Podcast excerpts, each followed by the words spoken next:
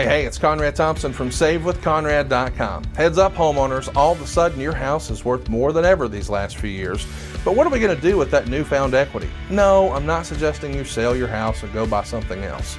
But didn't we all make this decision when we bought a house where we said, hey, someday we'd like to, and one day it would be nice if, maybe it's the dream kitchen, maybe it's an in ground pool, maybe it's a man cave. But you've got this newfound equity and I think we should use some of that equity to turn your house into your dream home with no money out of pocket. But even better than that, we're routinely helping folks do this and they wind up with a cheaper monthly payment. So if you got the dream house you always wanted with no money out of pocket and your payments went down, how easy is that? Find out how easy it is to turn your house into your dream home with no money out of pocket right now at SaveWithConrad.com. We can't wait to hear about your projects Tell us what your dream is. We're going to help you make it happen at SaveWithConrad.com. NMLS number 65084, Equal Housing Lender. Woo!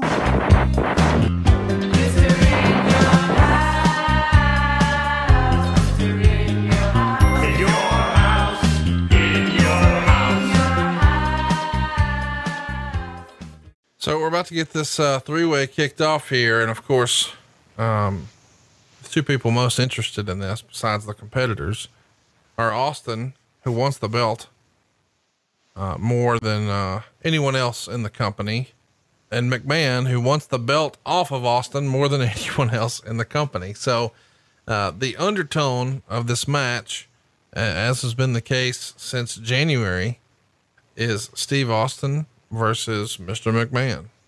Great storytelling and long term storytelling and it, let's face it, it can only be it can only be long term storytelling if it's great.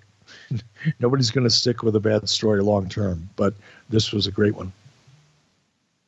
So Austin and McMahon are sort of taking over the show on commentary, going back and forth, and everybody's waiting with bated breath on the Undertaker.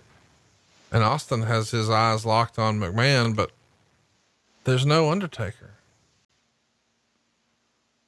Hmm the audience is wondering, where is he? What's going to happen next? What's gone wrong? Is somebody somehow sabotaged The Undertaker?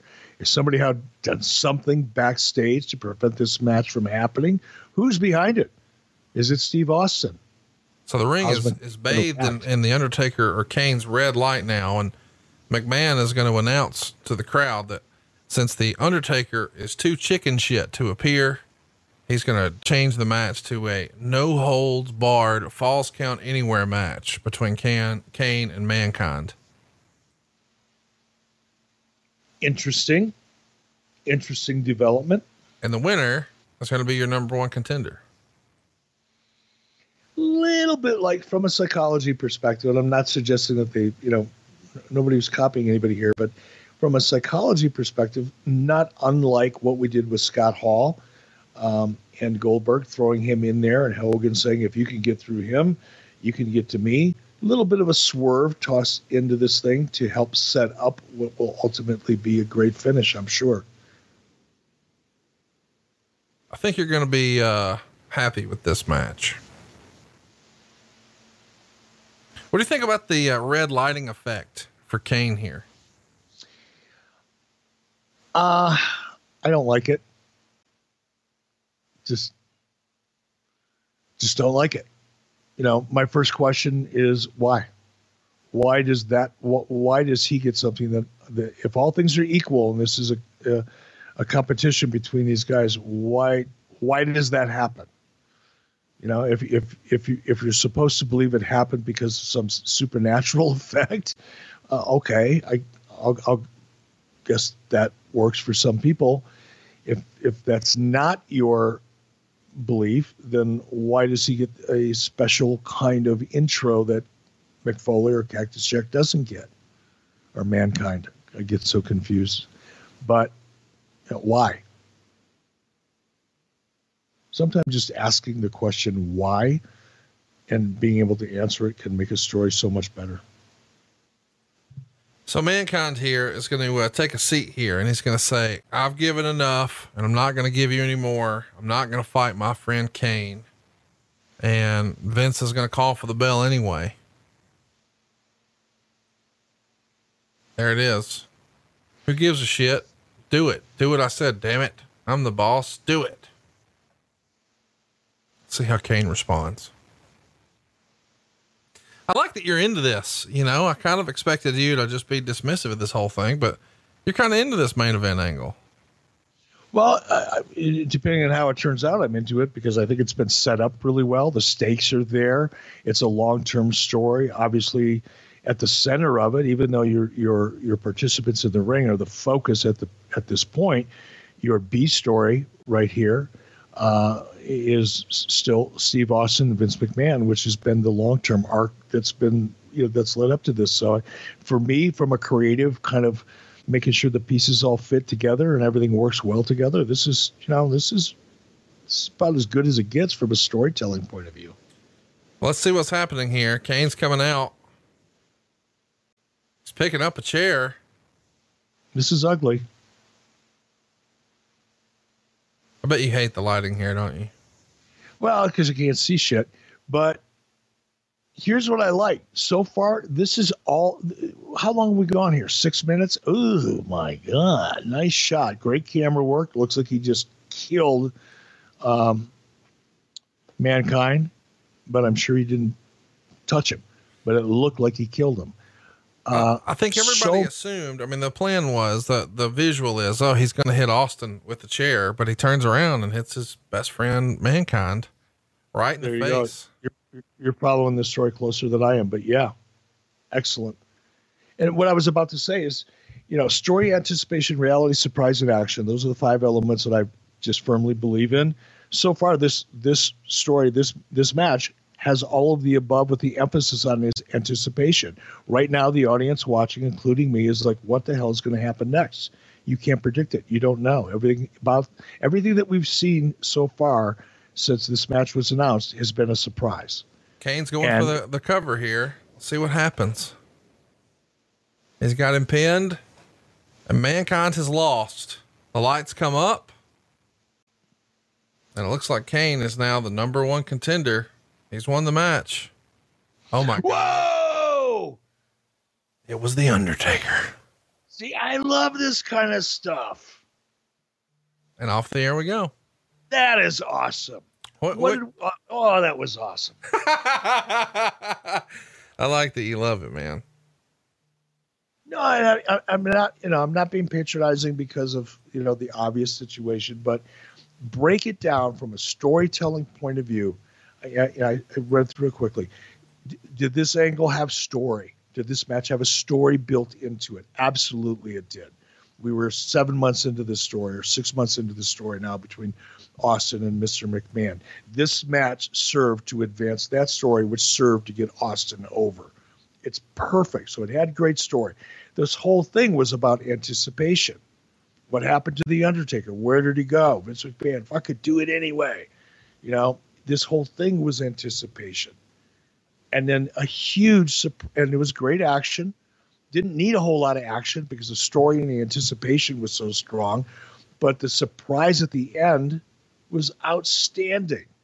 And the reality that this whole thing needed was this the, the reality that existed in the story between McMahon and Austin. It just it hit all five of the elements in such a unique and creative way that I thought it was fantastic. Of course, we know when it all comes down, uh, you guys win the ratings night. You trump Raw. Nitro got a 4.93 that night. Raw got a 4.0. Uh, what we just saw with The Undertaker taking off Kane's mask to reveal that he, in fact, was the number one contender against Steve Austin. We know they're on a collision course now for SummerSlam. It was head to head with Hulk Hogan and Goldberg, and Hulk Hogan and Goldberg is the first quarter hour in the history of pro wrestling on cable to reach 5 million homes. It drew 5,054,000 homes. Meltzer would call that in excess of 7 million total viewers. They got a 6.9 rating for that match in particular, an 11.8 share and it broke the all time record. So it's a banner night for WCW, but not a terrible finish on the other side. I mean, especially based on your reaction, you really dug the finish of this one. No, and actually, this this what we just watched was really building for the future. So yeah, they might have lost by technically by you know less than a point, You know, and when you're head to head and you're competing and you want bragging rights and the the buzz you're trying to create, you know, within the peripheral wrestling community, uh, you know, you're focusing on that. Sure, a win is a win is a win, and you're going to be proud of that win. But this, and, not saying that WCW didn't, because clearly Goldberg was on fire, and we were building for the future or attempting to with him too. But you, can't undervalue, you know, the the long term success that this particular story, as it played out here, whether it won or lost, had. It was it was really well done. So, JR, we move into 1992, and uh, Cactus and Sting would have an absolute show stealer of a match at Be- Beach Blast 92. It's Falls Count Anywhere. And this is a show that you're going to cover here in future in the next couple of weeks in detail. So I don't want to steal too much thunder for that. But is Cactus up there for you as one of Sting's top opponents? Oh, yeah. Yeah. And they, they had respect for each other, which you got to have, I think. You don't have to like somebody to have a great wrestling program with them. You don't need to exchange those Christmas cards or those holiday cards or anything along those lines, things that are normal. But you got to respect your your adversary because he's got your life in his hands. You damn sure better respect it. Uh, this is not leapfrog, drop down, headlock. You know, this is some gets to be some serious stuff uh, that's hard to execute. So uh, I would say that, I mean, Mick had a lot of great, especially in WWF, WWE. Oh, yeah. He has some tremendous opponents. Uh, but certainly looking at the wide scope of things, uh, Sting's rivalry, if you will, with Mick was extraordinary, just really, really good. They liked each other, Paul. You don't have to, as I said, but you got to respect each other, and they damn sure respected each other. And Sting was willing, a willing participant to go along with some of the things that Mick was doing, even though most of the hurt was on Mick's side. So I got to ask JR, was it prior to this, during this feud, or sometime in the future, maybe into the WWF WWE days, that you realized this guy is world champion material? I don't know where it was along the way. I don't know the date or, or things like that, being facetious here somewhat. But it, it is in that era that he started really turning heads, having really solid matches with various opponents. I mean, you go from Abdullah to Sting, and you pull it off somehow. They're not. They don't have. They have nothing in common. So you got to be flexible, uh, and you got to be, uh, you know, uh, a, a, you know, somebody's got skills. And we saw over and over again that Mick had great skills because he's working with guys that had hugely different uh, uh, styles. So, but along the way, uh, Mick always had the ability to cut a great promo. I think he got better at it as time went on. At least that's all of our our dreams is that we want to get better at what we do. If you're in the broadcasting or any kind of performance art, you want to get better at it. That's right. And I think Mick got better at it as he went along, and he could probably still roll out there right now and cut a, as good a promo as anybody in the business.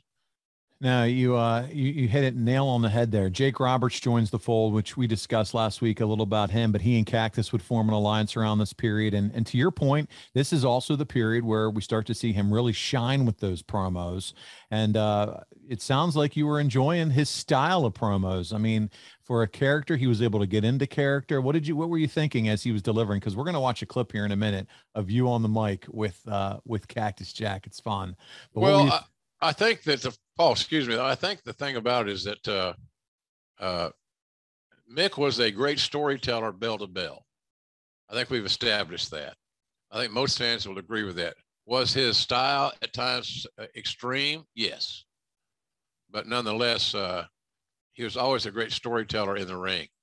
The great stars are able to take that skill set, that level of a skill set, transfer it from the physical bell to bell to a promo scenario.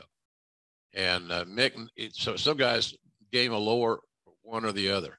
Mick stayed level, both really, really good. Uh, and, but his promo abilities was just, I, I don't remember him doing bad promos. I really don't. Tony, with that in mind, I think we've done enough filibustering today. I think we probably ought to go ahead and talk about the uh, the issue at hand. It's World Championship Wrestling, Season Two, Episode Thirty Three on the cock. Get your I, uh, cock out. I've got one more thing to bring up before we go to the cock. Oh yeah, I love it. And I and I, I really think in my mind this is kind of huge. And it's going to be huge for our Patreon and ad free show fans. Okay. Okay. Uh, I was this weekend at Astronomicon Uh oh. at, in Ann Arbor uh, promoting the uh, comic book Butts and Seats. And I was there signing autographs, meeting fans. Tremendous time. It's run by some great people. Hats off to George and Mike and Mark who work with us, and to Twiztid, the hip hop group uh, that runs the place. Um, so the name of my book is Butts and Seats. That's right. Yep. Who else was there signing autographs but Mick Foley? Come on. Yeah, baby. So there's a video that's going to appear on Patreon on ad free shows this week of Tony Schiavone sitting down with Mick Foley talking about the butts and seats incident. How about that? Exclusive. I love it. Yeah, first time ever we've sit down and talked about it. Had a great, had a couple of great conversations, and uh, he's uh,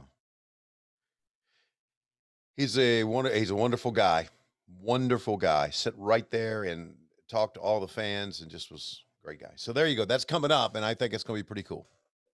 We got to get him to do some more stuff with us on Patreon. I think he'd have fun. I do too. I do too. Th- There's one discrepancy though. Oh, uh oh.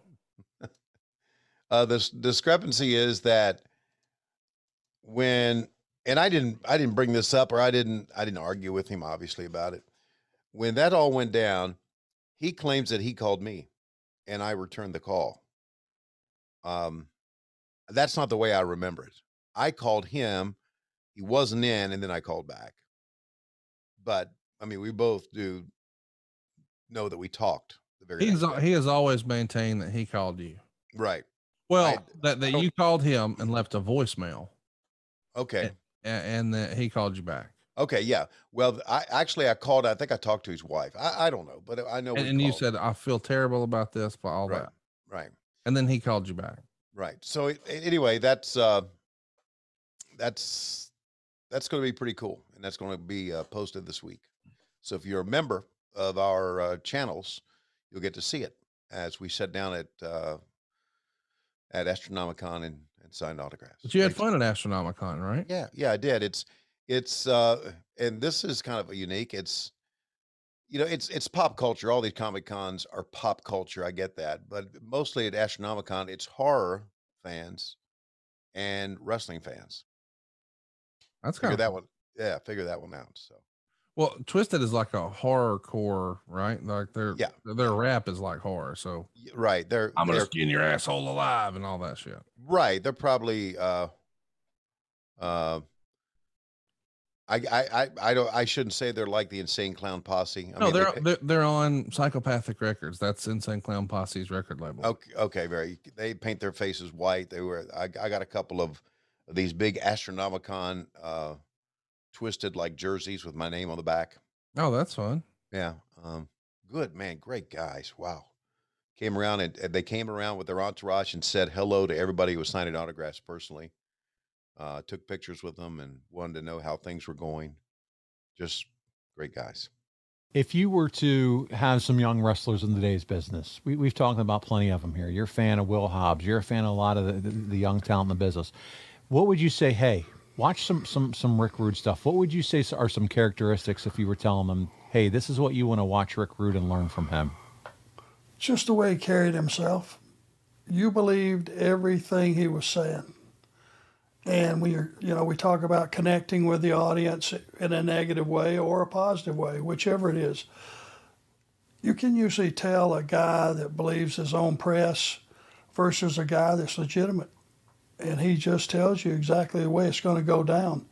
And it's not painted with a lot of bright colors. It's just, hey, here's the deal if you don't shut your mouth, you're going to be picking your teeth out of your shit in the morning. Well, if somebody says that Yeah, to you, yeah. and you go, okay, that's got a different feel to it. Yeah. Yeah, it's got a violent feel to it, and a feeling of realism, which we love as wrestling fans.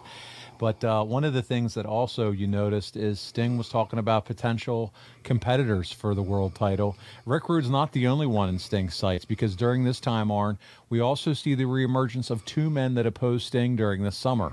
First, you have Cactus Jack. And the last time we talked about Cactus, he accidentally deep fried Abdullah the Butcher at the end of the Chamber of Horrors match. You remember that, don't you? Terrible. And uh, so you got Luger gone. So Cactus, he's gradually going to rejoin the main event picture after working several months down the card. Uh, the man behind Cactus Jack, Mick Foley, one of our ad free show buddies, speaks very highly of his time in WCW and the program that he would have with Sting here. He was also heavily influenced and encouraged by one of your mentors. We talked about him last week, the American Dream, Dusty Rhodes. Dusty was taken with the way Cactus delivered his promos and the way he successfully came across as a sinister and dangerous individual. But Arna, as a top tier promo man yourself, how successful was Cactus in conveying his message and coming across as the monster that Dusty wanted him to be? Well, he, I'm not sure monster was the right word. He would, he came across to me as just unhinged, hmm. deranged. You know, you know, not he wasn't a guy that was just going to come and like, you know, Friday the Thirteenth just kill everything in sight. Hmm. But it's like you couldn't kill him either, and that was the advantage. I saw that guy take bumps. If you've ever just fell off the apron flat back from there to the floor and there's no padding, concrete, it would kill most people. It really would. It would jar your your organs like you would not believe if you've ever fell like that. And Jack would he would take bumps like that. He would take hip tosses off the apron onto the floor. Just total disregard for his body, and that was his advantage. If you can't hurt him, you can't beat him, uh, because eventually he's going to hurt you, and that's that's what he brought to the table. Arn, it blows my mind to this day that he still walks around. I mean, my my dad, right, seventy years old, he's never taken a flat back bump like a cat, like a Mick Foley or been flung through a hell in the cell. But he's got major problems with the sciatic nerve. You have issues with your sciatica, right? Your sciatic nerve. How does he? How does he not have major debilitating pains? I know he's had surgeries and things, but it's just unbelievable. Um, and his mental capacity, his his his recall with his podcast, it's just incredible what he's still able to do. I think with the years and the wear and tear of what he's done to his body, man. Well, you say, how does he not? Is he not hurt and injured? He is. Yeah. You don't Yeah. see it. He doesn't let you see it. But if you've ever been at a signing, catch him when he first comes into sight and watch him walk across the room. Watch him sit down. Look over there two hours later and watch him get up and down in a chair. You know, I don't think he would be offended if I let the cat out of the bag. He is crippled up. He hmm. just enjoys so much, you know, still being around the business and showing up that that he just toughs it out to be able to attend these events. But brother, make make no mistake, I would ha- I would hate to be in the room when he wakes up every morning because I know it's ugly at my house and it can only be way worse than that. Hmm. Kudos to the guy for what he's give up for the business. He has pretty much volunteered his well-being and health for the entertainment of wrestling fans. And you got to appreciate that and you got to respect it. And you just got to just say, God bless you, Mick. Thank you. Hmm.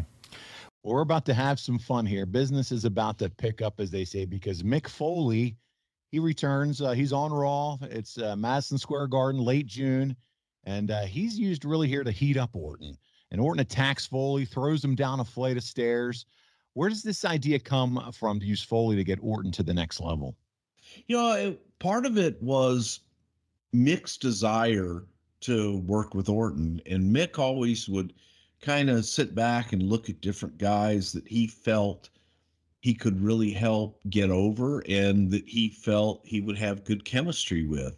And Mick looking at it would look at Randy and say, I could do some fun things with Randy and be able to uh, have a long term story and give it a little more meat on the bone, if you will. So, you know, anytime that that Mick would do that, he did it with Randy, did it with Edge. Is uh, it's a chance to be under that learning tree as well, and to do something different that that's a different style and just a different uh, art form. I'm sure Randy had to be excited with an opportunity to work with Mick. I think so. Yeah, I think that you know it's a great opportunity for him. And he gets a, a really nice rub here in July. It's a six man elimination match between Evolution, all the Dudleys. Orton pins and eliminates every single Dudley. Is this a sign that not only the office is going to give him a program uh, with Foley, but here he's being the whole team himself, that everyone is all in on Randy Orton at this point? We were. We were in on the youth and we were in on the, you know, just the future. And there comes a point sometimes where you look at everything and you just say, man, what's new? What what do I have that's new that we can put out there? And Randy was new and Randy was fresh. So any opportunity to do that and any opportunity to have a nice, brand new, young talent at the top is a good thing. Well, the good news is, is it must have worked because it got us to where we needed to be. So you're in Long Island. Orton defeats Rob Van Dam after sending a limo to Mick Foley's house to pick him up. And that's not how Foley likes to travel and bring him to the arena. Foley doesn't show. Is there a fear with the creative that the crowd rejects Foley and starts to cheer Orton at all during this whole thing?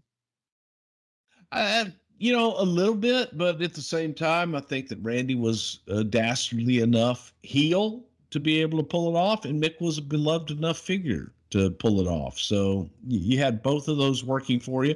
You always run that risk of the audience kind of going, "Yeah, you know what? Screw that guy. He walked out. Fuck him." Well, it's the Royal Rumble. It's in the Northeast in Philadelphia. In Philadelphia, of course. Yeah, well, they knew WWE. Go ahead and the Horsemen. And Orton begins at number two with Benoit being number one. I love messing with you, Bruce. Orton eliminates five men before Mick Foley returns to a gigantic pop and ends up taking himself and Orton out with the cactus clothesline. Was this angle that proved to you that Orton could be the guy? Big. Uh definitely one of the guys, without a doubt. And it was it just played out perfectly because you know, Randy had so much arrogant heat oh, yeah. and continually to call continually calling out someone who doesn't come, who's a beloved figure that the audience just wants so badly. Please come home, Mick. And he never does. And it's I thought it was played out beautifully. And the crazy thing, Bruce, he's 23 years old here. I mean, my goodness, uh, he's got to be ready. Is he ready emotionally, mature? No. no? Okay. No, I don't think so. I, I think that you know, regardless, and and we talk about maturity levels. Um, Randy was much more mature than most 23 year olds. However, uh, in the business, he was still very young. You know, you you look at man, my kids are 23 and still going to college and and working and doing all those things but yet there's there was a maturity level at that age that you just don't have because you haven't experienced a whole lot and every every experience is a new one daily when you're 23 in a lot of respects yeah i guess you really don't stop to think about 23 years old so much being put on his shoulders as far as just having to grow up. I, I didn't even know what I wanted at 23 years old, let alone the pressure of, hey, we're going to throw a lot at you. You're going to be in front of a lot of people. You're going to be traveling a lot. Uh, we're going to expect a lot out of you. That's a lot going on. you didn't want to be doing a podcast with me when Conrad is like out at uh, out on one of his yachts in the Gulf of Mexico. Well, when I was 23, he's got the Gulf yacht, he's got the Atlantic yacht, he's got the Pacific yacht, he's even got one in Nova Scotia. the Con The yeah. Oh, that's money. That should be a T-shirt. Oh, I love it. That's good. No, 23 years old. Are you kidding me? If you told me I was going to do a show with Bruce Prichard, let alone podcast, that wasn't even a thing back then. My goodness. But uh, you know, it's just it's just something to think about as a 23 year old and where he's at in his career, the push, working with Mick Foley, RKO, and you know the fabulous Moolah. Uh, it's just a wild, wild ride for Randy Orton here at this point, and uh, the evolution, all this stuff. Uh, so there's a lot going on, a lot, to, a lot of expectations that the, you know, the son of, of a legend, Cowboy Bob Orton. Uh, so there's a lot going on here for Randy, and uh, you know, uh, I'm sure he wasn't making all the right decisions. We know, we, you know, but at the same time, he's showing that he's going to be uh, a blue, the blue chipper that he's turned out to be. So let's uh, let's talk about the build for WrestleMania 20 because it's in high gear here in Atlanta. It's March 1st. The Rock returns on Raw to help Foley from an attack by Evolution. Talk about The Rock. Did he ever me- make mention of Randy? His thoughts of Randy when he saw or interacted with him? I think The Rock was really happy to be working with a guy like Randy because again, it was youth and in that Rock was able to see where he was, you know, at that age. And I don't think Rock had it debuted at that point. And Rock could look at Randy and go, Man, you know what? I've been there. I'm a third generation. So you had two third generation guys in there in the Rock and Randy Orton. So in Orton, I think The Rock saw himself and the pressure and understood the pressure that, that was put on him going, you got to live up to not only your father, you got to live up to your grandfather. And can you do it? And Rock was willing to help him along the way. I know that uh, speaking of the Rock, I know that your your brother, Dr. Tom, got to do some training in uh, with the Rock and got his hands on on the Rock a little bit. Did he also do some training with Randy Orton and, and work with him at all? Yeah, Tom worked with, with Randy absolutely, and uh, you know, not as one on one as much as he did with guys like Rock and Kurt Angle, but yes, uh, Tom was able to do that. Smoky Mountain, not Smoky Mountain in Ohio Valley, and yes, Man, oh man, do I love talking about this. We're getting a little older, and man, those next days after we hung out and maybe partied the night before, a little tough, right? I'm 42 years old. I can tell a difference. That was until I found ZBiotics. Let me explain. I used to enjoy a cocktail during the week, but I found that I was not productive at all the next day. Felt like butt. Well, the way around that is to get ahead of it with ZBiotics. Let me explain. ZBiotics is a pre alcohol probiotic that's the world's first genetically engineered probiotic. It was invented by PhD scientists to tackle those rough mornings after drinking. And here's how it works when you drink, alcohol gets converted into a toxic byproduct in the gut. And it's that byproduct, not dehydration, that's to blame for your next day. Right? We've all felt rough the next day and we thought, well, I'll just drink water, I'll feel better. No, that's not it.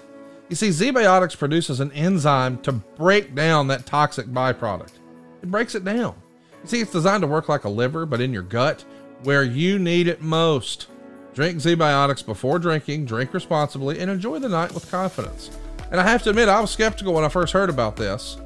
And then I tried it with Eric Bischoff before I knew we were going to be uh, enjoying ourselves. And buddy, I felt fine the next day. We were productive. We were up and at them early. We were making sales. We were closing those deals. I think ZBiotics for that. I'm telling you, it makes a difference every time I use it. I've never turned someone on to it where they didn't notice the difference. I think you will too. And let me mention this Labor Day is right around the corner. Stock up on this, share it with your family and friends. They're going to thank you for it, especially if you're really hanging out on a Monday. You know what I'm talking about. Well, now we got to go to work on Tuesday. Dude, Go be a hero on Tuesday and have fun like you want to on Monday. Savor the moment. Let ZBiotics do the rest. Go to zbiotics.com slash Foley and get 15% off your first order when you use Foley at checkout. ZBiotics is backed with a 100% money back guarantee, so if you're unsatisfied for any reason, they'll refund your money, no questions asked. Remember, head to zbiotics.com slash Foley and use the code Foley at checkout for 15% off and we thank you, ZBiotics, for sponsoring today's episode. Well, Jim Cornette, he announces that you're fined $25,000 for your comments. And when you press him on who ordered the fine, Cornette doesn't say Jeff, but alludes to it. Does this make it weird that your opponent is fining you? I mean, how does that make you feel exactly? Yeah, doesn't make sense. you know, my opponent, Angle, you're fined 25 grand. And by the way, if you beat me, you're fined another 100 grand. oh man! And by the way, I'm the one who said I would send you back to WWE. How do you like that? uh, listen, there's a promo battle between you and Mick Foley, and Mick is putting you over big time. So just like you put him over on this podcast, he's putting you over back then. And you were just saying how much fun it was to work with him. But uh, here you are, you're both in TNA. Talk to us uh, about your interaction behind the scenes with Mick at this point. Are you guys just having a blast being together? Yeah, TNA? you know, Mick was so entertaining. You know, he was really funny on the microphone. He didn't work as much. He didn't wrestle in the ring quite as much. Um, he did every once in a while, but he was a huge asset to the company. And having someone like him involved in the company was a big deal. It's validity. It adds validity to your yes, product having someone like a Mick Foley. Uh, at Bound for Glory, Kurt, here we are, clip two uh, upon us. We have three total clips this week. You take on good old Double J, Jeff Jarrett, and Mick Foley's at ringside, and we have the ending to this match. Let's take a look. The crowd, though, sensing that something special is going on here as Jeff Jarrett, I mean, he's just, he's, he's, he's not just fighting for this win, he's fighting for this company, fighting for the decisions that he's made. And he's not going to have somebody dictate what he's going to do. And, oh, no, McCurry, here it goes. German suplex. Shoulders down. Two, no. Shoulder by Jarrett at three, but you'll notice that Angle still hangs on. Is he going to try and go back to well another time? Exactly. German a second time. No pin attempt, however. Going to bring Jarrett up to the base and team overhead a third time. A third German. Here it is. Here's One. the cover. Again on instinct. Jeff Jarrett able to get those shoulders up in time at Kurt Angle. Three German suplexes, and you can see him limping as he took a bad fall. Now you know what he wants to do. He's got the straps off. Still feeling the effects of the for leg lock. Angle slam attempt is instead countered by Jarrett. Reverse caught him with that arm drag. Doubled him over with the boot. Jarrett going to try a pile driver here, but you see the reverse. Oh, Jarrett rolls through. Oh, no. He's Ankle's got in the right it. place for the ankle lock. Look how he just turns that ankle where he wants it to go. And you can see Jarrett, and you see him shaking his head. Is he going to tap out? Is Kurt Angle going to get it right here? And he's got his base, and he's holding on. And look at the pain in Jeff's face. We have now seen the submission moves, the padded moves of both men on display. And Jarrett wasn't able to put Angle away with the figure four, but will the end lock be move here for Kurt Angle? He just barely touched the ropes, but he couldn't grab on. Crawling over, it's almost like Kurt's teasing him. He's so confident he is. He drags him back again, and that gets him mentally. The closer that Jarrett gets, the more that Angle not only applies the pressure to the ankle lock, but at the same time drags him right back out to the middle of the ring to apply even more pressure, pain, and punishment. Look at Kurt, just every oomph, he just puts that shoulder down and, and holds onto that ankle and twists and twists. Jeff, look at this. Trying to do whatever he can, and he rolls him over, and that's the only way you can do it, is he's able to somehow get the somersault to break it. It's an effective move, but how damaged is the leg of the king of the mountain, Jeff Jarrett? Angle slam attempt. Oh, dropped him down. This could be it. One, two. Oh, my God. You gotta be kidding me. That was so freaking close. Angle buries his head in his hands. He thinks, what else can I do? I weakened him with the ankle lock. I hit him with my ankle slam. But instead, Jarrett able to avoid three. Both these guys in so much pain. As you see Jeff Jarrett, he's just laying there. This is the chance, Kurt. Gonna go for that moonsault. Gonna go to end it. He's got Jeff Jarrett prone on the mat. Kurt, though, his ankle hurting. Wobbly he is. the figure four. And there he goes. Just in time, Jeff went the right direction. He came back towards Kurt Angle, and Kurt then look at him miss, and he bows up. If you think about it, it was the figure four that really was the key to Angle missing that moonsault off the top. As he made his way up to that top rope, you could just sense how his knee, his leg was wobbling. It was, Mike, it was. As he's been limping on his, and Jeff can't hardly get the stance on him. oh, his. God. Oh, the referee's been knocked out as Jeff ducked. Kurt Angle hit him. Oh, but Jeff, this is his shot. Can he get it? He's going to try to Oh, the knee to the gut. Another knee to the gut. Here, Here he goes. Here's their stroke. He hits it. Oh, and the referee is out. Yeah, but Mick Foley oh, just slid one, in. two. Oh, man. How about Mick Foley didn't hesitate. He was going to do the count. We not only see Jarrett not tap out to the ankle lock, we see a oh, Oh, my God, the low blow. Blow. Just a dirty maneuver. As Mick Foley was checking on the referee, he nails Jeff Jarrett with that low blow. And look at Jeff. Angle rolls out here. We're going to try and, and keep our eyes on him. Angle picking up a steel chair from around ringside. Mick Foley says, no way. You are not using a chair, You're not using a chair, is what Mick Foley just said to Kurt Angle. Get back in the ring. Oh, my God! He just crushed Mick Foley! Oh my God! Kurt Angle just crushed him! You should feel terrible. Oh no! My A sick, a sick chair shot to Foley. Oh, he just crushes Jeff with the chair! First it's Foley, then it's Jarrett with the just brutal shots, and now Angle's going to try and drag a dazed Rudy Charles back. Here it is. One, two. There it is! Mick Foley pulls it out! Three out. He's not going to allow it to happen! Angle can't believe it. Foley back in, right in the face of the Olympic gold medalist, and Angle backs out, and Foley just dropped him with a right. Look at this! Oh my God! He's pulled it out! Here comes the sod. Got it in his hand! Mandible claw, mandible claw with the sod. Now Jeff Jarrett coming around. He's got the guitar. Here it is. him right into it and. Here we go. Angle down, count, One. count, Two. count. Done it. Here's your winner, the king of the mountain, Jeff Jarrett! Now that's a special enforcer. And Jeff Jarrett. What a night.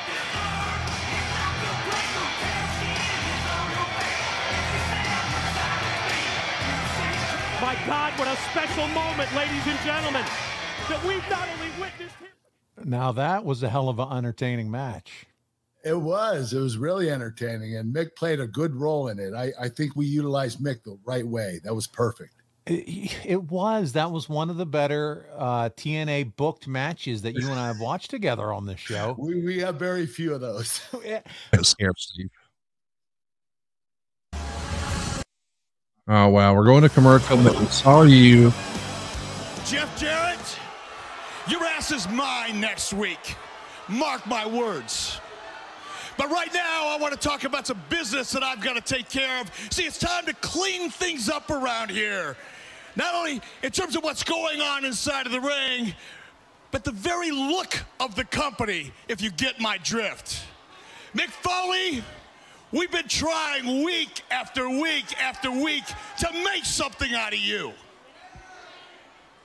It's impossible. so I've decided to take matters into my own hands. Foley, get your big ass down here, put it in the chair. Let's clean you up once and for all. competitive Steve. Uh, we had our research team reach out to Vince Russo, who was handling creative here.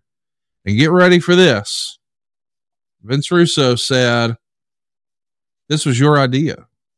Quote, Eric knew that he was there to get the wrestlers over. There was never an ego with Eric as a talent. Never. I don't, we need to mark the day and time because it sounds as if Vince Russo is being complimentary of Eric Bischoff. I'm just looking around to make sure lightning doesn't strike us. What do you uh what do you make of him saying, "Hey, this was uh this was Eric's idea and he never had a, an ego as a talent." I don't remember this being my idea. It's possible and likely since it involved me. Right. And I wasn't subject to having to do anything that anybody else came up with. Not to sound like an arrogant prick, but that's just the way it was. Um, so I guess it's probably true. And I didn't have an ego when it came to get, getting talent over. That was my job, and I was pretty good at it. It was never I never had an ego about anything that I did in the ring. I mean, if you think about the stuff that I've done in the ring, I pretty much subjected myself to being humiliated, getting my ass kicked, being put in my place. Um, that's the job of a heel. That's what heels do is get baby faces over. If you're a good heel, the baby face you're working with is more over after your scene or your segment or your match than they are going into it. If you're good at what you do. And I was fucking awesome at what I did. Oh, yeah. Okay. Just so the mandible claw is at work here. He uh he blocked Mr. McFoley blocked you from uh, shaving his head, throws the mandible claw on you, and now here comes the big shave. And Wade was pretty critical of this, and he says it's just astounding to see TNA burn through so many angles that historically, when milked, draw money, get, but get comparatively little from them because they just rush through them. Foley then woke up Bischoff and showed him his ridiculous haircut. Bischoff threw a fit, which was good for a little laughter from the crowd. Bischoff tried to cover up. Foley waddled out of the ring gloating, holding up the mirror. You know, listen, I think that's a fair criticism we've been talking about here that we're just we're rushing through some stuff. And I, I just can't help but wonder if maybe that's the reason that this sort of LOL TNA narrative has existed maybe we never really caught fire and got the momentum and all that. And it wasn't because no, I disagree with that. That's that's narrative nonsense. Look at the Bully Ray. Look at look at the aces and eight storyline. So when when you say things, not you, but the narrative, the general narrative. Oh, the TNA never really spent any time telling stories. Go back and look at that story. I, I would agree with Wade here, though. By the way, I, I think that is a very fair critique of this particular segment but to apply that to TNA, at least during my time there overall, I think is a little bit unfair. Look at that haircut. What did Mrs. B? I mean, you look like somebody started with Manscaped and gave up halfway. I look you fucking ridiculous. And I love B? it. I love it she was she she was just like, oh god, I just because it's not like the first time I've ever done it, right? Right. Um, it's like she just shake her head. But the good news is my hair grew, grew it slowed down now. Look at that. What stupid. trying to put my hair back on my head. That's funny. Um, my hair grew so fast that two weeks later you couldn't tell anyway, so it didn't really matter.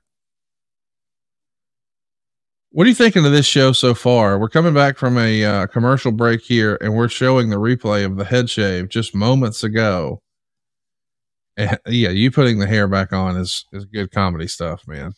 We're going to talk specifically his days uh, as Cactus in WCW, but man, he really began making a name for himself in world class and in the Continental promotion in the late '80s.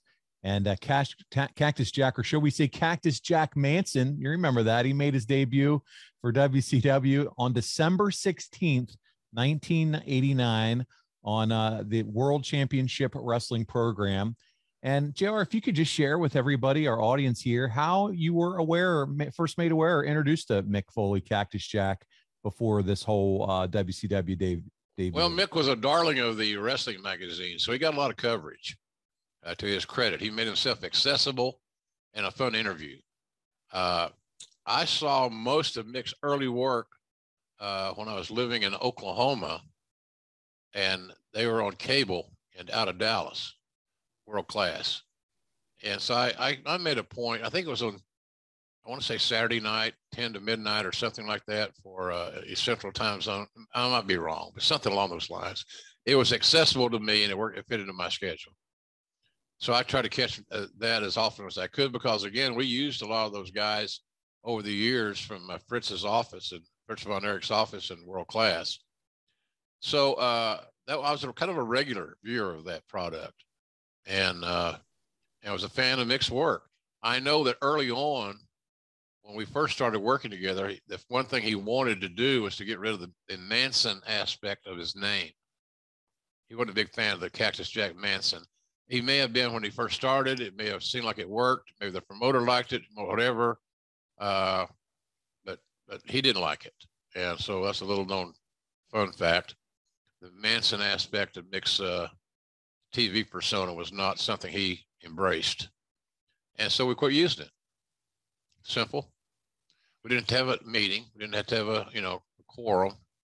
The talent didn't like it, so it's, it's, it's Yeah. not going to make any difference. He's not over yet anyway. He's not clearly established. So if we're going to do it, now's the time to do it. Yeah. That makes sense. And it completely makes sense why you wouldn't want that attached to, to him as he continues to move up the ranks. So, uh, Mick has talked about how you and Jim Cornette really hyped him up to Ric Flair and Kevin Sullivan on his first night there at center stage. Uh, can do you remember that? Do you remember any of those that conversation? How you felt after you first saw him there and, and talking with Ric and Kevin? Well, Naitch and Sully were not as familiar with uh, Mick as Cornette and I. And uh, of course, Cornette and I, being wrestling junkies, couldn't get enough of the product. So consequently, uh, we were watching everything. And then when I lived in Atlanta, you know, I had the luxury, uh, the late Joe Pedicino's wrestling block, and uh, they had, you know, four or five, six different shows on every Saturday night. I think it was Channel 69 or something along those lines in in in uh, Atlanta. So I got to consume a lot of product there. Of course, I was in a position at the booking committee where we were looking for new talent. You, like I said here before, wrestling fans like new, and so we were looking for new, and and we believe Cornette and I certainly believe that uh, that Cactus fit that bill. Yeah, no, that's fun. Joe Pedicino knows. I remember uh, Joe Pedicino, so that's a fun name from the wrestling past. But Mick leaves a big impression here in his first appearance. It's he and Rick Fargo. They lose to the Steiners, and after the match, Cactus and Fargo would fight with each other, and Cactus leaves him laying with his signature running elbow from the apron to the floor.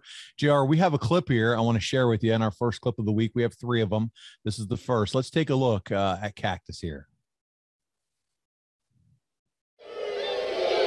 His tag team partner is from New Mexico. He weighs in at 234 pounds. Cactus Jack Manson. Their opponents making their way into the ring area. They are the current World Tag Team Champions from the Motor City in Detroit, Michigan at 525 pounds. Rick and Scott Steiner. These are the Steiner brothers. Uh-oh, here comes. Ooh, Frankensteiner! They want it! They call for it! The players asked for it! And Steiner delivered it! Here are your winners, the World Tag Team Champions, Rick and Scott Steiner, the Steiner Brothers! Nick Patrick, the referee, Tony Gillen. The Steiners asking their little friends to come into the ring. World Tag Team Champions still up. Have won it. Let's keep our cameras right here for just a moment before we go to the slow-mo. Uh-oh, wait a minute. Fargo, now Fargo and Manson are fighting. Fargo and Manson are fighting here. I don't blame Manson oh, a bit. Put the boots him, Cactus Jack. Cactus Jack from Truth or Consequences, New Mexico, looked great against the Steiners. Now what's he going to do here? He's got him outside. Backbreaker right on the floor. What's he doing? No, he's not. Right the Lord! What is wrong with him? There's something not right. Man, we got we need some help for Rick Fargo. Cactus Jack Manson. I'd like to see that one again.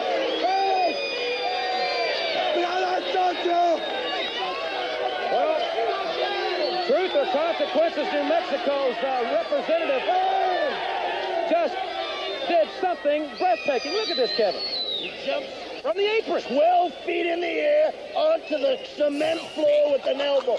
What I said before, there's something definitely wrong with this cat. We'll hear more from Cactus Jack fans, but when we come back. 12 feet in the air. I measured it just now. 12 feet. No, but man, that doesn't feel good on the old hip. No. He didn't he didn't land on the, the pad either. He years of, extended years of doing that didn't do Mick any favors, quite frankly, but it made him stand out. He found something as simple as that. It's not simple. It's simple to execute, Yes. But it's not simple to survive. Uh, so, uh, you know, Flair bought into Mick. Seems uh, best I recall. Sullivan certainly did, and Cornette and I were big boosters, and so that's how Mick ended up uh, getting a job. said, you know, we we thought he had something, and I I've been in that corner and that sentiment for decades now. And, and, and dude, this is exactly what he would always do. This was an early trait of of Mick. He would leave his partner laying after the matches, but this was something unique and different. To your point, it was new, and uh, it got him over with the audience. To your point, yeah, yeah. He, the thing about Mick, as a writer, as a babyface, as a heel, uh, he always connected with his audience because him being a lifelong fan and having his quote unquote dream job was something that he really embraced. So his ability to connect with the audience was extraordinary. And that's one thing that I would suggest any wrestlers, and I know a lot of wrestlers listen to our podcast and we appreciate it. Uh, you got to learn or you got to acquire the skills of uh, connecting, connecting with your audience uh, in, in whatever role you may be in. And so Mick learned that at an early age. He just, he was so impressionable. He's smart you know, Mick has a college degree, and his dad was a was a teacher. He come from an educated family, so uh, I'm uh, I'm I'm I'm I'm just thinking that Mick was destined to do all these things, but we all were kind of concerned that can we keep him healthy enough to get there? Right. Can you dig it, dig it, sucker, sucker? Hey, all you wrestling fans out there, it's two-time Hall of Famer Booker T, and guess what? The Hall of Fame podcast is now laying it down on Podcast Heat. Yeah, book. Make sure everybody checks out this week our interview with the Hall of Famer, one of the greatest of all time, Trish Stratus, and five minutes of fame with former NXT Women's Champion Roxanne Perez. So tune in every Friday to the Hall of Fame podcast with Booker T and Brad Gilmore right here on Podcast Heat. Now, can you dig that, sucker? So coming out of lockdown, the main story is the battle for control of the company and the top spots with the main event mafia, of course, being led by Kurt Angle, Mick Foley, the new champion, you, the owner, and Sting, the champion, who just lost the title. The focus is on you and Mick. Uh, were you excited to work with Mick at this point in his career?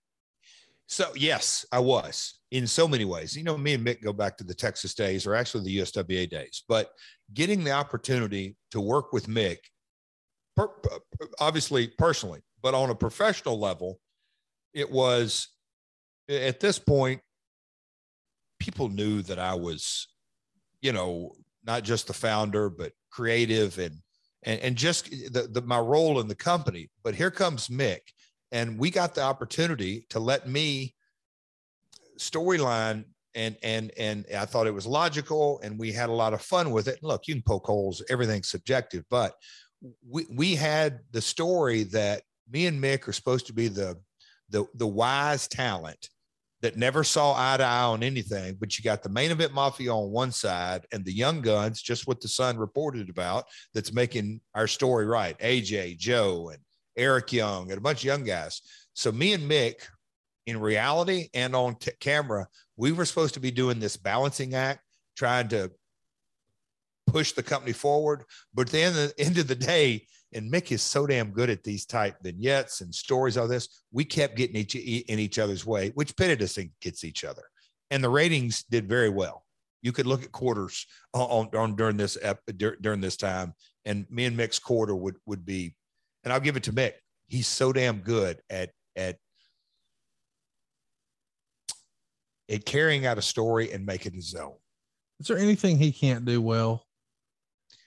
I mean, like he, I thought he did a phenomenal job writing wrestling books. I've oh. seen him do a phenomenal job doing one man shows on stage at, at, comedy clubs. I've seen him work as a heel. I've seen him work as a baby face. Uh, I've seen him work as a enhancement talent, as a top guy. Uh, I've seen him have a, incredible street fights and stories, and I've also seen the comedy. I mean, whether you're looking for good guy, bad guy, I just think whatever it is, Foley's found a way to do it probably as good as anybody else. Conrad, did you see the A&E biography? I did. Okay. To me, look at that set point. Long Island. Yeah. Parents engaged in school, um, athletic teams, Uh, so in a lot of ways, it's the average American upbringing, and then the other ways, Mick has a gift. Uh, to me, uh, God gave him a gift of an incredible brain. Yeah, that was not afraid. Matter of fact, he kind of relished the role of I'm going to go against the grain on what my parents think I should do, what the audience think I should do, you know, and make it his own. Yeah. Even down to raising funds for the greatest causes in the world. Yes. Go, wow. Now Mick really is coming at this at a different angle. So yeah. Uh, and to, dial back to this era, when he would take what was written out of creative Vince and Dutch and the whole team, and then me and him would sit down and I just sort of see Mick sit back in a chair like I've got now at Orlando. Cause at this time we had two or three sound stages and sets and everything. And Mick would start rocking kind of back and forth, not like Abyss, but he'd sit there, Conrad, and he'd be thinking and he'd say, you know, Jeff, I've been thinking about this. And in my mind, okay, let's get under the learning tree. Here we go. you know, I mean, because when you, you think about the the the this is your life rock, you know, the in rings yeah. at Raw during the Attitude Era, you, you that doesn't come from a piece of paper. No, Rock and Mick made that stuff their own. Yes, uh, no disrespect to any writer, Ed or Ferrara or Vince or anybody put it together, but no, Mick has that unique ability to. Okay, th- this when when we went out to the fairgrounds in in this episode he made that. He's just he's just damn good. I'll just say that. Damn good. Okay. Was Mick in any condition to wrestle here? Uh, you know what? I will tell you this. Before the match, he said, Listen, you gotta take it easy on me. Don't be as intense as you usually are. And uh, you know, I, I I understood. I mean, Mick probably didn't wrestle for a long time when he came down to TNA and he came to the company um, he wasn't wrestling much at all. So um, I knew that his conditioning was not good.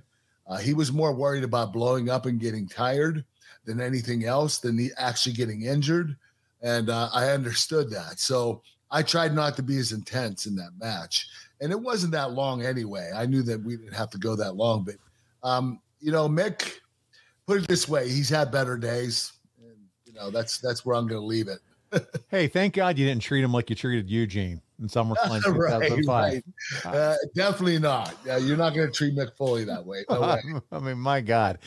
So, uh, how hard is it though to drag? And I'm not saying you know Mick on this night, but to wrestle and carry someone to a TV match when they're just not able to perform like they would want to. You're really doing all the it's work, not, dude. It's not easy. It's not easy. But Mick, Mick was experienced. You know, Mick Mick took certain bumps and he did what he had to do. Um, he took a couple of dangerous bumps too, and, but that's Mick Foley. You know, he's always going to take a dangerous bump or two. Uh, but um, you almost said a dangerous dump. a dump bump. no, but a bump. I got you. His dumps have to be what, pretty uh, dangerous Mick, too. Put it this way: I would take Mick any day in the ring, whether he was in good condition or not. Uh, Mick's an experienced worker, and you know, one thing I know is by the end of the match, he's going to take some kind of dangerous bump and then he's going to lose. That's what he always does. but we'll all love him for it. You know what I mean? He's just going to become a bigger star. Podcast Heat is teaming up with 14 time women's world champion Charlotte Flair to help raise money for Smile Train. And you have the chance to participate and win a personalized autographed photo and a 15 minute private video chat with the Queen herself by being the highest donor. With your donation, Smile Train can provide life saving surgeries and other essential cleft care to children in need 100% free. A donation of $21, less than your weekly Starbucks, can provide one cleft repair surgery. Without treatment, children with clefts may struggle to breathe properly, often becoming severely malnourished due to trouble eating, and many face long term psychological trauma as a result of relentless bullying. No child deserves to feel like an outcast. Join Smile Train Global Ambassador Charlotte Flair in becoming a champion of smiles. Your donation will provide the gift of cleft treatment. Donate today at smiletrain.org/charlotte and remember, the highest donor will receive a personalized autographed photo and a 15-minute private video chat with Charlotte. Together, we can change the world, one smile at a time. Foley tells Melina backstage that he'd rather quit than get someone fired, but Melina says she'll take one for the team. Let's keep it going. Uh, was the Foley Melina relationship really based around the internet and never really fleshed out too heavily on television? Is that something that Vince took a liking to? Because they were always polite with each other in this era, and, and obviously Vince, uh, not Vince, but Mick has always been a fan of, of women in wrestling and, and putting over what they do and blah, blah, blah but it felt like that one never really translated on screen as much. Do you think there was more that maybe had more legs? I think it, it possibly could have, but you know, I, I yeah, I have no. Could you have seen him in like a Lou Albano capacity, like managing women of sorts? Like, you know, I'm sure he'd being- probably like to do that. Well, it just feels like that's, you know, he's the cheerleader for a lot of the. Okay, let's keep going. Foley tells Melina backstage that he'd rather quit than get someone fired, but Melina says she'll take one for the team. Let's keep it going. Uh, was the Foley Melina relationship really based around the internet and never really fleshed out too heavily on television? Is that something that Vince took a liking to? Because they were always polite with each other in this era, and, and obviously Vince, uh, not Vince, but Mick has always been a fan of, of women in wrestling and, and putting over what they do and blah, blah, blah but it felt like that one never really translated on screen as much. Do you think there was more that maybe had more legs? I think it, it possibly could have, but you know, I, I yeah, I have no. Could you have seen him in like a Lou Albano capacity, like managing women of sorts? Like, you know, I'm sure he'd being- probably like to do that. Well, it just feels like that's, you know, he's the cheerleader for a lot of the. Okay, let's keep going. Uh, Flair beats uh, Orton by reverse decision. Uh, it's a uh, disqualification after Orton pins him with the RKO, but then continued to beat the shit out of him.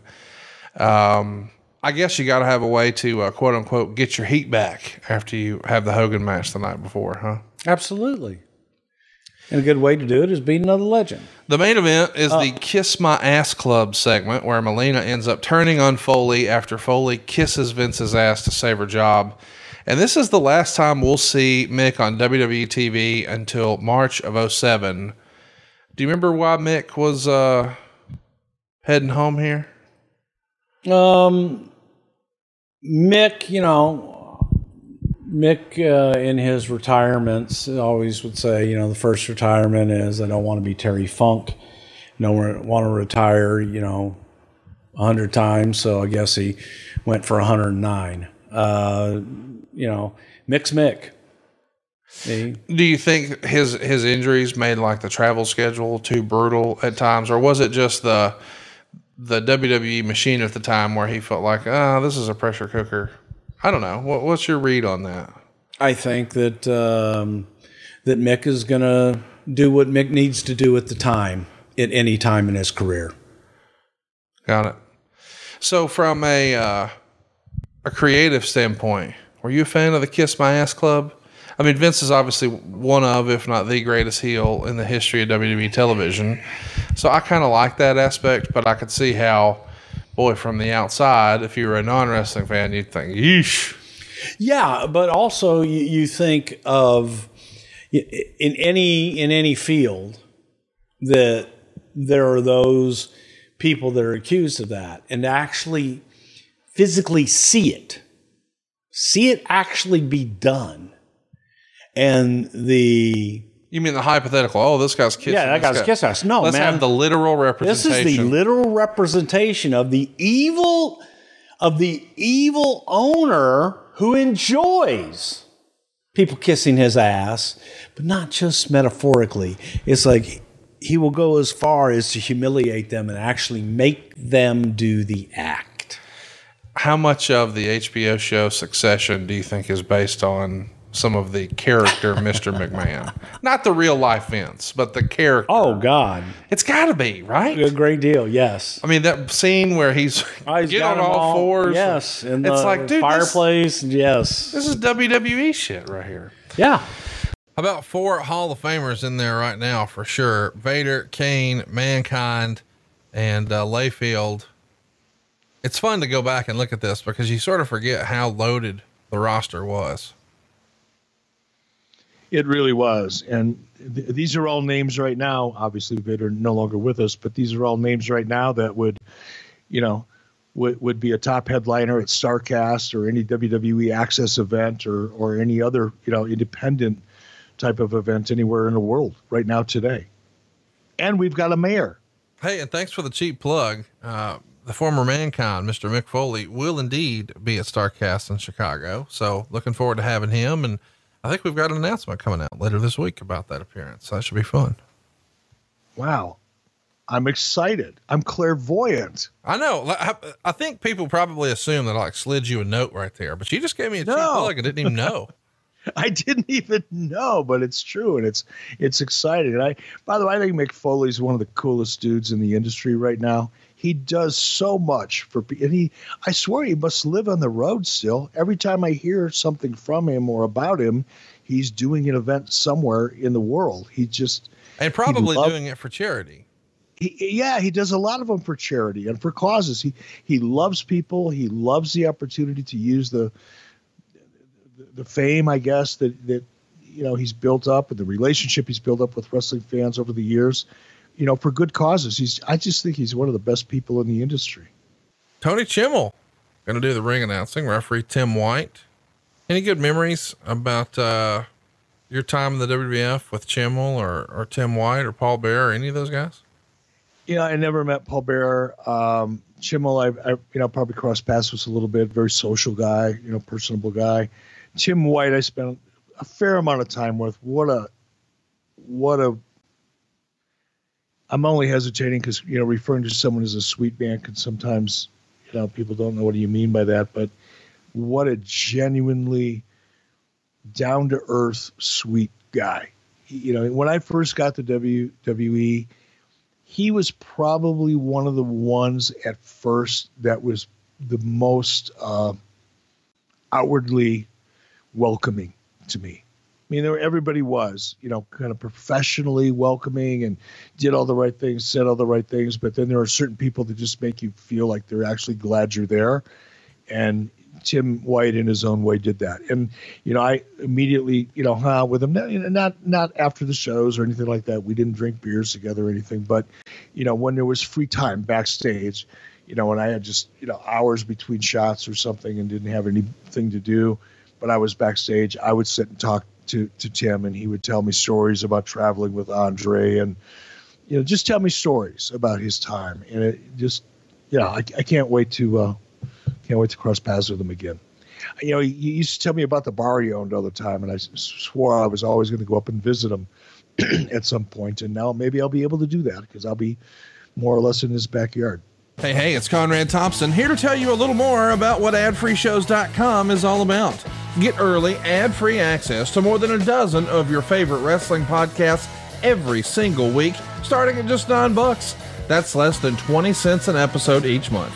And yes, you can listen to them all directly through Apple Podcasts or your regular podcast apps. How easy is that? Ad Free Shows also has thousands of hours worth of bonus content and docu-series like Title Chase, Eric Fires Back, Conversations with Conrad, and The Insiders. Plus new series like The Book with David Crockett, Monday Mailbags with Mike Chioda and Nick Patrick, and a whole lot more. And you want to talk about early? You can't get any earlier than listening to the shows live. You can be a part of the live studio audience as we record the podcast. Plus, ride shotgun alongside your favorite childhood heroes for live watch-alongs, Q&As, and other interactive experiences every single month. Come on now, see for yourself what thousands of other wrestling fans from around the world have discovered that adfreeshows.com is the best value in wrestling. Check it out today. And hey, when you do, the first week is completely free. Adfreeshows.com.